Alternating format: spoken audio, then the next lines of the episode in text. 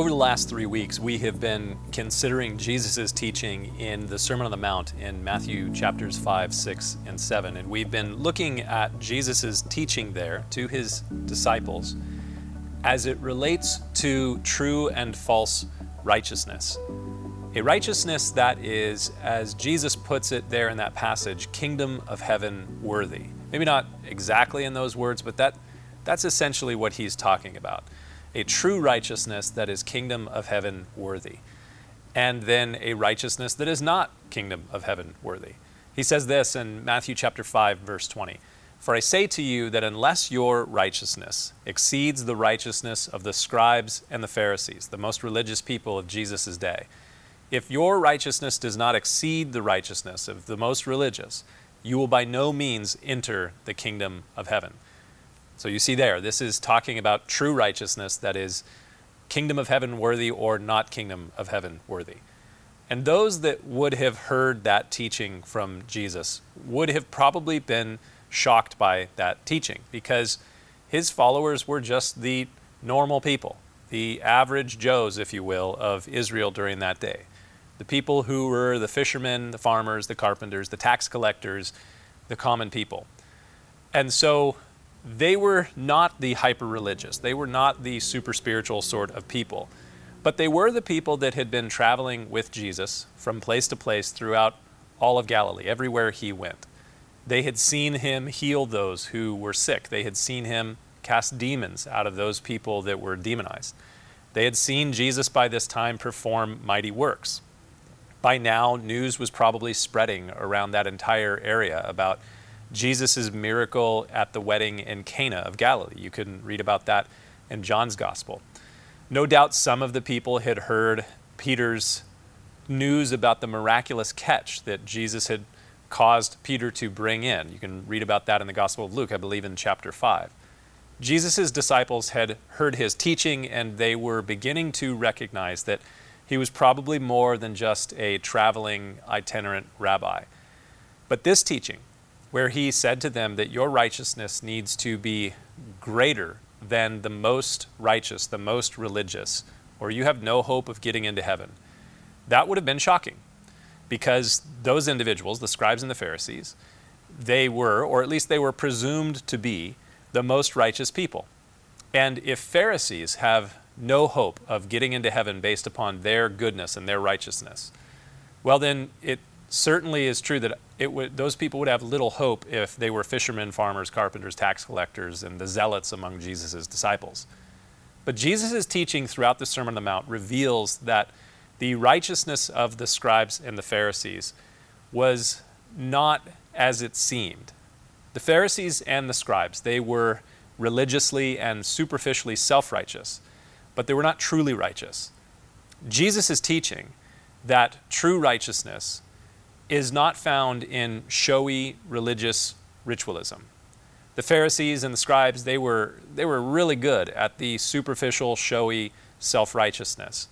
They did good works, but they did their good works to be seen by and admired by other people. They fasted and they prayed, but they did those things to receive the praise of other people. They would pray standing in the streets or in the synagogues, and they would pray really loud and long prayers so that people would see them and just be in awe of their spirituality. And not only did they do these religious rituals in such a way that they would gain the esteem and admiration of other people, but they trusted in themselves. Luke chapter 18 says that these scribes and Pharisees, they trusted in themselves that they were righteous, and as a result, they despised others. They looked down at people who were not as good as them or who could not keep the law in the way that they did, or who were not as wealthy as them because they believed that their wealth, and they were kind of the upper class within Judaism, they believed that their wealth proved that they also had God's blessing because they were, of course, righteousness, because of their righteousness. But inwardly, the scriptures say very clearly that they were full of hypocrisy and lawlessness. They hated people who were outside of their group. And effectively, based upon Jesus' teaching in Matthew chapter 6, their hatred was like causing murder within their hearts. They lusted after other people. And again, according to Jesus' teaching in Matthew chapter 6, that was committing adultery in their heart and in their mind. They broke their commitments and their oaths, and they retaliated against those that they considered their enemies. They boasted in their righteousness. And this is why Jesus would caution his followers, and he would say to them, Take heed and beware of what he called the leaven of the Pharisees and the Sadducees. The Sadducees were another group of religious leaders. Take heed or beware of the leaven of them. Now, leaven, that is what you put into bread dough to cause it to rise, yeast. And he says, Beware of the leaven of the Pharisees and the Sadducees. Their, their sin and their doctrine, their way of life, it was infectious and could lead you astray. It would not be good for you. So their teaching and their way of life was not to be admired or emulated. It's not to be followed after. And in the Sermon on the Mount, Jesus presents an explicit contrast between true and false and acceptable and unacceptable righteousness. And Jesus' exhortation could not be clearer when talking about the vanity and the pretentiousness of the self righteousness of the Pharisees, Jesus says incredibly clearly, do not be like them. You can find that in Matthew chapter 6. So, in this passage, we are given two ways of life. We are also going to see, as we continue in our passage today, we are going to see two kinds of trees and then the two kinds of fruit that come from those trees we're going to consider two builders and the two foundations of those builders. So we see this contrast back and forth. And the Bible is full of contrasts like this from beginning to end. You go back to the Old Testament book of Genesis, the very first book of the Bible, and we have the contrast of true and false righteousness in the lives of Abel and Cain, or in the life of Noah and the people of his day, or in the life of Abraham and his nephew Lot, or Abraham and the king of Shechem, or, you know, there's a number of different places. We also have the contrast between Isaac and Ishmael, or Jacob and Esau, or Joseph and his brothers, or Moses and Pharaoh, or Joshua and Caleb against the other 10 spies, or King Saul and King David, or Israel versus the prophets on and on the contrasts go. Everywhere you look throughout the Old Testament, you can find these contrasts between true and false righteousness a righteousness that is acceptable before God and a righteousness that is not acceptable before God. And the contrasts that we find are illustrative and they are really instructive when you take the time to consider them and look at them. So, as we come to the final section of Jesus' sermon here in Matthew chapters 5, 6, and 7, we have a series of illustrative and instructive contrasts for the followers of Christ, those who are his disciples. This message was for Jesus' disciples. If you go back to where we started in Matthew chapter 5, it was when Jesus saw the multitudes that he went and he sat down and his disciples, his followers, came to him and he teaches them. So, in this passage, in this last section in the Sermon on the Mount, Matthew chapter 7 is where we're going to be today. We're going to see two ways of life, or, or two paths of life, two kinds of trees and two kinds of fruit two builders and two different kinds of foundation. And perhaps the most striking and even frightening words of Scripture are found in this passage that we're going to be going through in Matthew chapter 7. So, this is the final teaching in the Sermon on the Mount, and it brings us back to a place of decision in our lives. Life is always and will always be a series of decisions and choices. Moses in the book of Deuteronomy, which we actually had been studying through earlier this year. In the book of Deuteronomy, chapter 30, he makes this very clear when we read these words in Deuteronomy chapter 30, verse 15. See, I have set before you today life and good, death and evil, in that I command you today to love the Lord your God, to walk in his ways, and to keep his commandments, his statutes, and his judgments, that you may live and multiply and the Lord your God will bless you in the land which you go to possess. But if your heart turns away so that you do not hear and are drawn away and worship other gods and serve them, I announce to you today that you shall surely perish. You shall not prolong your days in the land which you cross over to the Jordan to go to possess. I call heaven and earth as witness today against you, that I have set before you life and death, blessing and cursing. Therefore, choose life, that both you and your descendants may live, that you may love the Lord your God, that you may obey his voice, and that you may cling to him. For he is your life and the length of your days, and that you may dwell in the land which the Lord swore to your fathers, to Abraham, Isaac, and Jacob, to give them. Those are powerful words from Moses there in Deuteronomy chapter 30. Choose life. It seems like an appropriate word with all of the current news that's going around having to do with the Supreme Court here in the United States. So Jesus begins the conclusion of his sermon for his followers here in Matthew chapter 7, beginning at verse 13, saying this Enter by the narrow gate, for wide is the gate and broad is the way that leads to destruction. There are many who go in by it.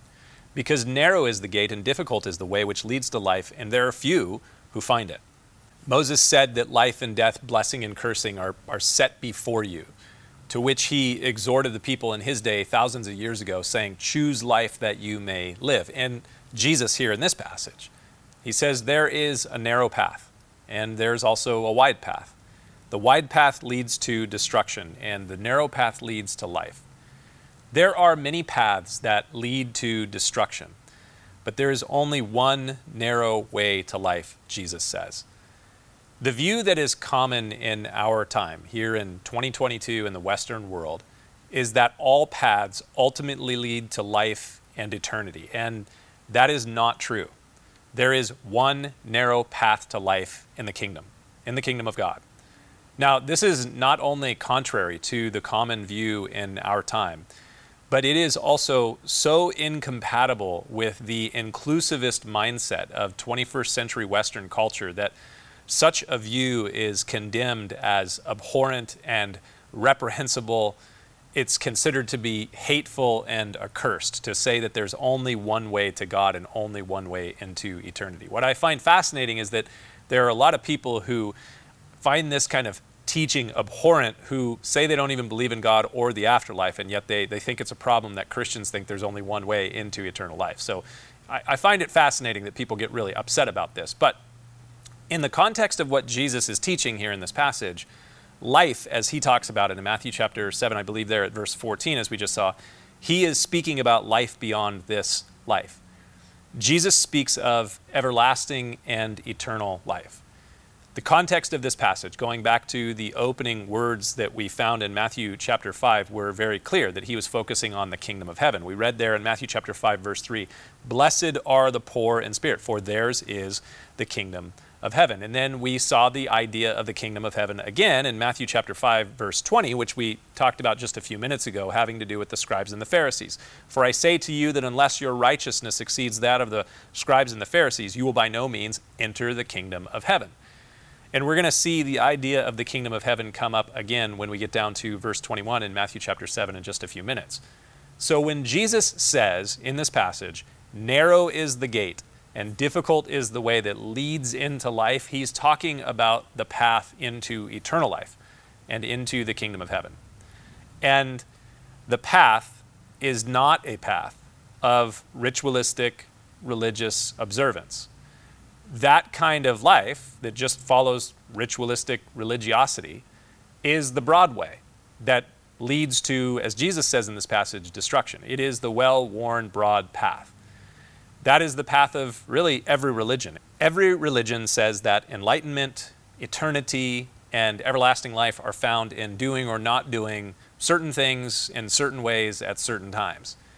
Religious righteousness is relatively easy if I give you a list, or if you give me a list of do's or don'ts, I can probably adhere to that list, list, or at least I can keep that list better than somebody else. And then that makes me more righteous than them. So I feel like, well, I did these things better than all those other people. So because I did better than all of those other people, I should get into eternity. But that really is only a superficial, skin deep sort of righteousness. It won't be true kingdom of heaven worthy righteousness, the kind that God is looking for. True righteousness, as we already saw there in Matthew chapter 5 verse 20, it needs to ex- exceed, it needs to be greater than the superficial self-righteousness that you and I might be able to accomplish by just keeping a list of do's and don'ts. The narrow path that leads to life is much more difficult than the ritualistic religiosity. I mean, anybody can kind of do the religion thing, and there's a certain part of religion that our nature really likes because we feel like, well, I can do that. I can do all these do's and don'ts. And then as long as I do it better than other people, I feel pretty good about myself. So, in comparison, it is much easier to do right things before men, to appear righteous before men. It's much easier doing that than it is to be truly righteous before a holy and righteous God. Because if the standard is other people, you know, looking around, then then I can look pretty good. I can judge all the other people and say, well, I, in comparison to all those people, I look pretty good. But if the standard or the measuring rod is, is God's righteousness, then I'm in a very difficult state. There's no way that I can be better than God. So, Jesus, in this passage, he is cautioning us against a faux righteousness, a false righteousness that just does or doesn't do certain things to try and be right. And then he's calling us to a true righteousness. But not only does he call us to a true righteousness, he tells us in this passage how we are able to apprehend or lay hold of that righteousness. Righteousness is not according to my good deeds, it's not based upon me giving to the poor charitably. Although charity is important, I don't want to lessen that. I mean, there's, there's good things to be had in charity. But Jesus teaches that charity is not the path to righteousness, and righteousness is not about my prayer life, although prayer is necessary. It's a necessary component of your life as a follower of God. Righteousness is not according to fasting, doing kind of ritualistic fasting, though fasting can be an important aspect of faith as well. Righteousness is not measured by earthly wealth, even though many of the people in Jesus' day felt that it was, and many people in our day feel that it is as well. To be truly righteous, one must acknowledge first that they have a lack of righteousness. They need to recognize their deficit of spiritual righteousness. That's what we found in Matthew chapter 5 verse 3 where Jesus said, "Blessed are the poor in spirit."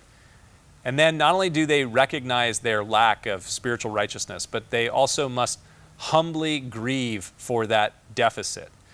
Jesus says in Matthew 5 verse 4 and 5, he says, "Blessed are the meek, and blessed are those who mourn. And that's speaking of humility and grief over our own lostness and sinfulness. And then that leads into Matthew chapter 5 verse 6 that they must hunger and thirst for a righteousness is not that is not their own. Blessed are those who hunger and thirst for righteousness for they shall be filled says Matthew 5 verse 6. This is I believe the difficult narrow way. You may not believe me, but it is much easier to appear righteous before other people by doing all the culturally or traditionally or religiously right things. It's much more difficult to do that than it is to recognize your spiritual righteous depravity or deficit, to mourn over it, and to humbly hunger and thirst for true righteousness. The narrow path that leads to life, it requires a right recognition of who I am before a holy and righteous God. And then a meek and humble desire for a righteousness that is not my own, that is ultimately given to me in and through and by Jesus Christ. And this is why Jesus could say in John chapter 14, verse 6, I am the way, the truth, and the life, and no one comes to the Father except through me. He is the only way. There is only one path, a narrow gate and a narrow path that leads to life. But though all of this, I believe, is true, Jesus goes on in his teaching here in Matthew chapter 7, and he says this in verse 15 Beware of false prophets who come to you in sheep's clothing, but inwardly they are ravenous wolves. You will know them by their fruits. Do men gather grapes from thorn bushes or figs from thistles? Even so, every good tree bears good fruit, every bad tree bears bad fruit. A good tree cannot bear bad fruit, nor can a bad tree bear good fruit. Every tree that does not bear good fruit is cut down and thrown into the fire. Therefore, by their fruits you will know them. Jesus teaches here that there are many false prophets pointing to many false paths. And all of those paths, those wide paths, they ultimately lead to destruction. They also often look like good paths because those that are pointing to those paths are, well, they appear to be good prophets. They come in sheep's clothing, but inwardly they are ravenous wolves. And so Jesus' exhortation is crucial for his disciples. He says, Beware of these false prophets. The apostle John writes in 1 John chapter 4 that there are many false prophets that will go out into the world. And then the apostle Peter also writes in one of his letters that these false prophets they secretly bring in destructive heresies. So, how do we identify false prophets so that we can beware of them? Well, Jesus says, You will know them by their fruits. And he goes on and says, Even so, every good tree bears good fruit, and every bad tree bears bad fruit. A good tree cannot bear bad fruit, nor can a bad tree bear good fruit. Every tree that does not bear good fruit is cut down and thrown into the fire. Therefore, by their fruits you will know them. By the fruits of the false prophets, you will be able to identify who they are. Now, those are beautiful words, but what exactly do they mean? They mean that we need to consider and judge the outcomes or the fruit of an individual's life, especially someone who is posing as a leader, a spiritual leader for people in the world, or directing them into meaning and life and eternity. We need to judge the outcomes, the fruit of their lives. So, what are the outcomes that we're looking for? Well, true righteousness, according to what Jesus has taught so far in the Sermon on the Mount, it is characterized by humility and meekness and grace and mercy and peace. But superficial self righteousness, it is characterized by pompous shows of religiosity. It is shown by greed for wealth. And so we need to make sure that we are considering those people who stand out as spiritual or religious leaders or prophets, and a prophet is kind of professing to you the way, the path into life. We need to make sure that we assess and consider their lives. Paul the Apostle, in one of his letters, actually two places in his letters, in 1 Timothy and Titus, he actually gives kind of a list that we should be aware of when we are considering people who are to be leaders that should be esteemed and looked up to. He says this in 1 Timothy chapter 3. He says, This is a faithful saying. If a man desires a position of a bishop, this is an overseeing leader, he desires a good work. So, the overseeing leader, the bishop, then must be blameless, the husband of one wife, temperate, sober minded, of good behavior, hospitable, able to teach, not given to wine, not violent, not greedy for money, but gentle, not quarrelsome, not covetous but one who rules his own house well, having his children in submission with all reverence. For if a man does not know how to rule his own house, how will he take care of the church of God? Not a novice, a beginner, lest being puffed up with pride he fall into the same condemnation as the devil. Moreover, he must have a good testimony among those that are outside. Those people are not believers, not in the church, lest he fall into reproach and the snare of the devil. Now, while each of those points are, I think, really important from the Apostle Paul, some of them really stand out as things that we should be keenly aware of when we are looking around the world for people that we should or should not follow. He says that those individuals should not be greedy for money. They should not be quarrelsome, they should not be covetous, and they should not be puffed up with pride. So, when Jesus says, by their fruits, you're going to be able to see who they are, these are things that ultimately, over time, you're not going to be able to hide. It's going to be clear that the person is you know, greedy for money, quarrelsome, covetous, and puffed up with pride. And those are the kind of people who Paul in his letters and Jesus also in his teaching would say, those are not the kind of people that you want to follow. You want to depart from those kind of people. And why is this so vitally important, this teaching here? Well, Jesus continues. Matthew chapter 7, verse 21. And this is that passage that I was mentioning earlier that is maybe one of the most frightening passages in all of the scripture. Matthew 7 21 says, Not everyone who says to me, Lord, Lord, shall enter the kingdom of heaven, but he who does the will of my Father in heaven. Many will say to me in that day, Lord, Lord, have we not prophesied in your name, cast out demons in your name, done many wonders in your name? And then I will declare to them, I never knew you. Depart from me, you who practice lawlessness. Without a doubt, this is one of the most striking and frightening passages of the scripture.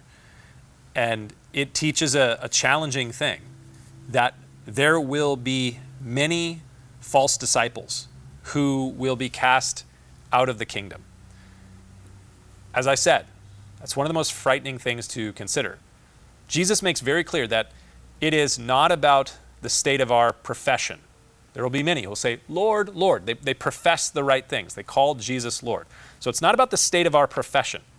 It's not about miraculous activity in Jesus' name, people performing prophecies or miracles in his name.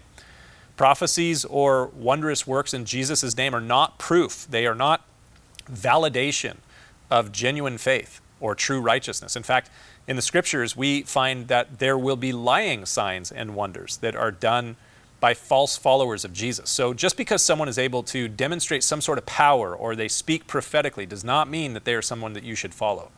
So we need to take careful note that there are those who do things in Jesus' name but they neither know him nor are they known by him. They do not have a relationship with him truly. And in addition to the good things that they might do in his name, they also practice lawlessness. There are false professors, false prophets, who falsely identify themselves with Jesus.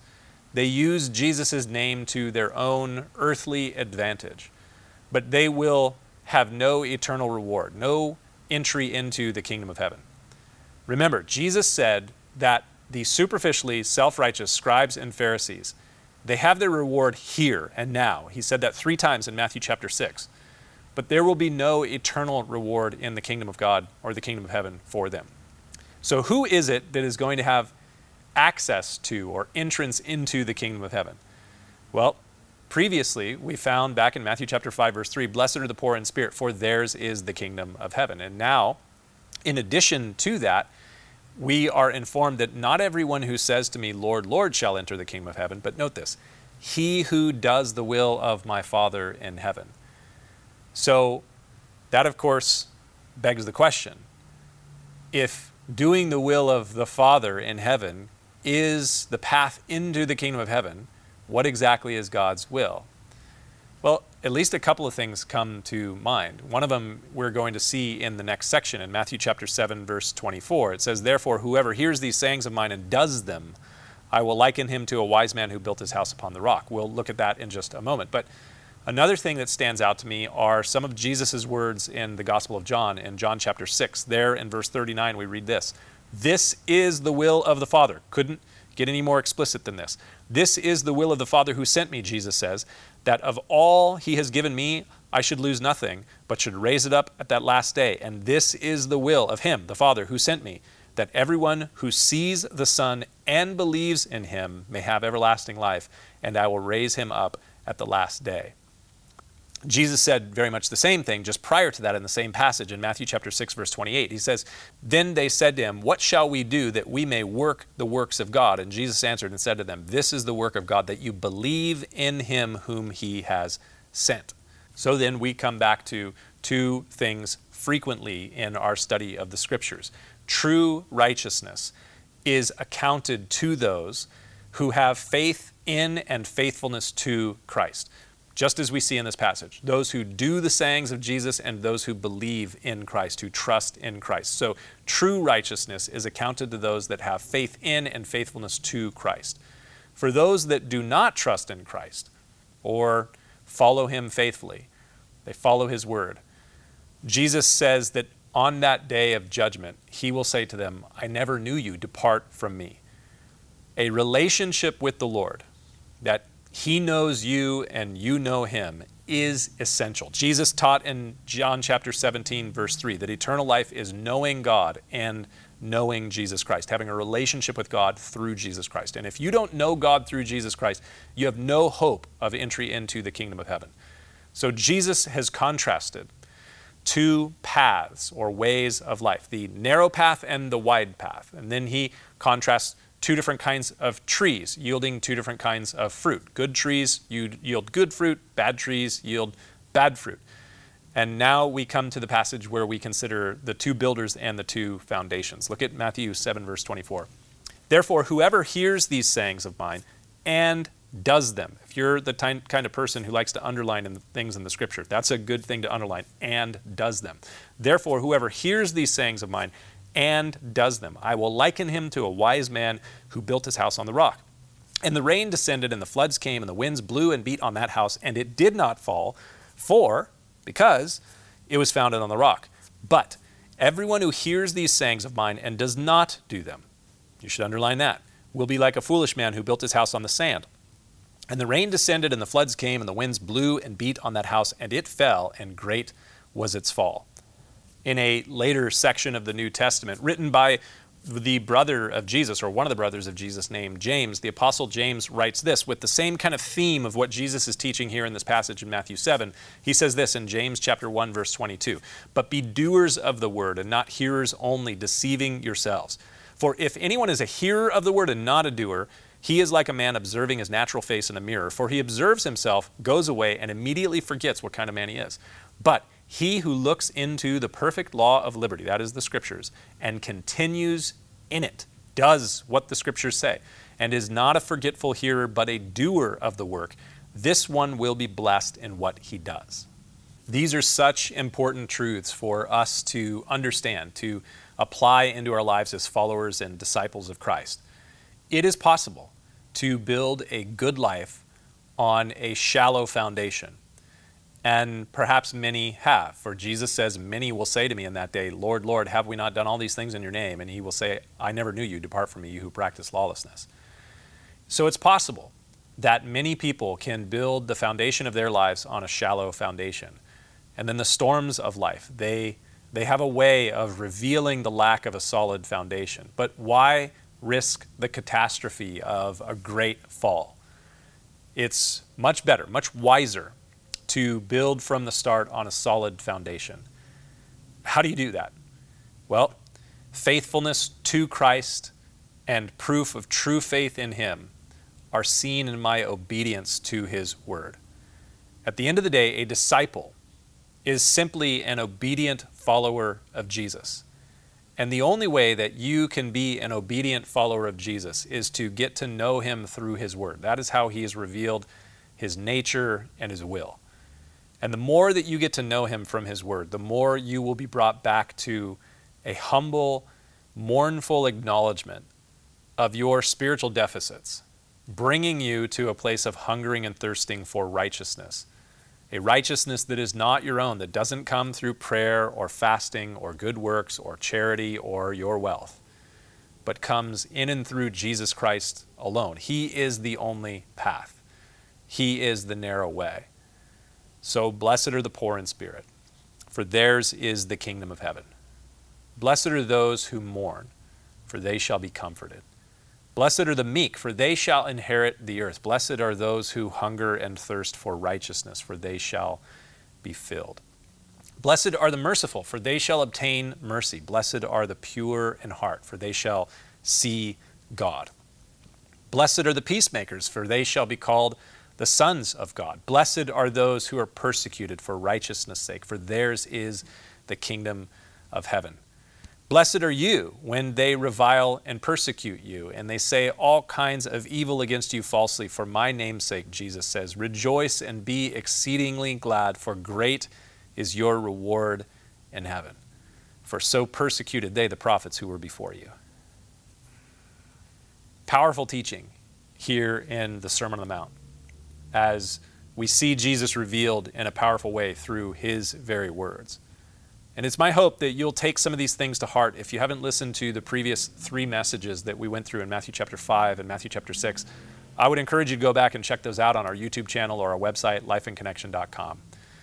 But it's fascinating that at the very end of this passage in Matthew chapter 7, when Jesus was done teaching his disciples, we read this in Matthew chapter 7, verse 28.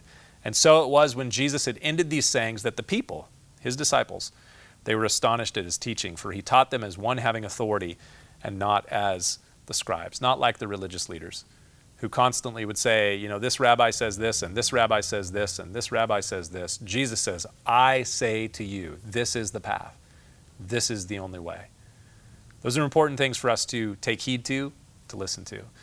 Father God, I pray that you would cause us to take your word into our hearts and that we would think about it this week and that you would work a work of transformation in us, that we would not be those that have a shallow foundation on sand, but we have a deep and strong foundation strongly built upon you and your word, and that we are those who are following you faithfully and obediently as you empower us to do so by your Holy Spirit. So, God, would you work a work in me? And in my brothers and sisters, that we would end up being a great light to a world that is in such desperate need of your grace and truth. For we ask this in Jesus' name. Amen.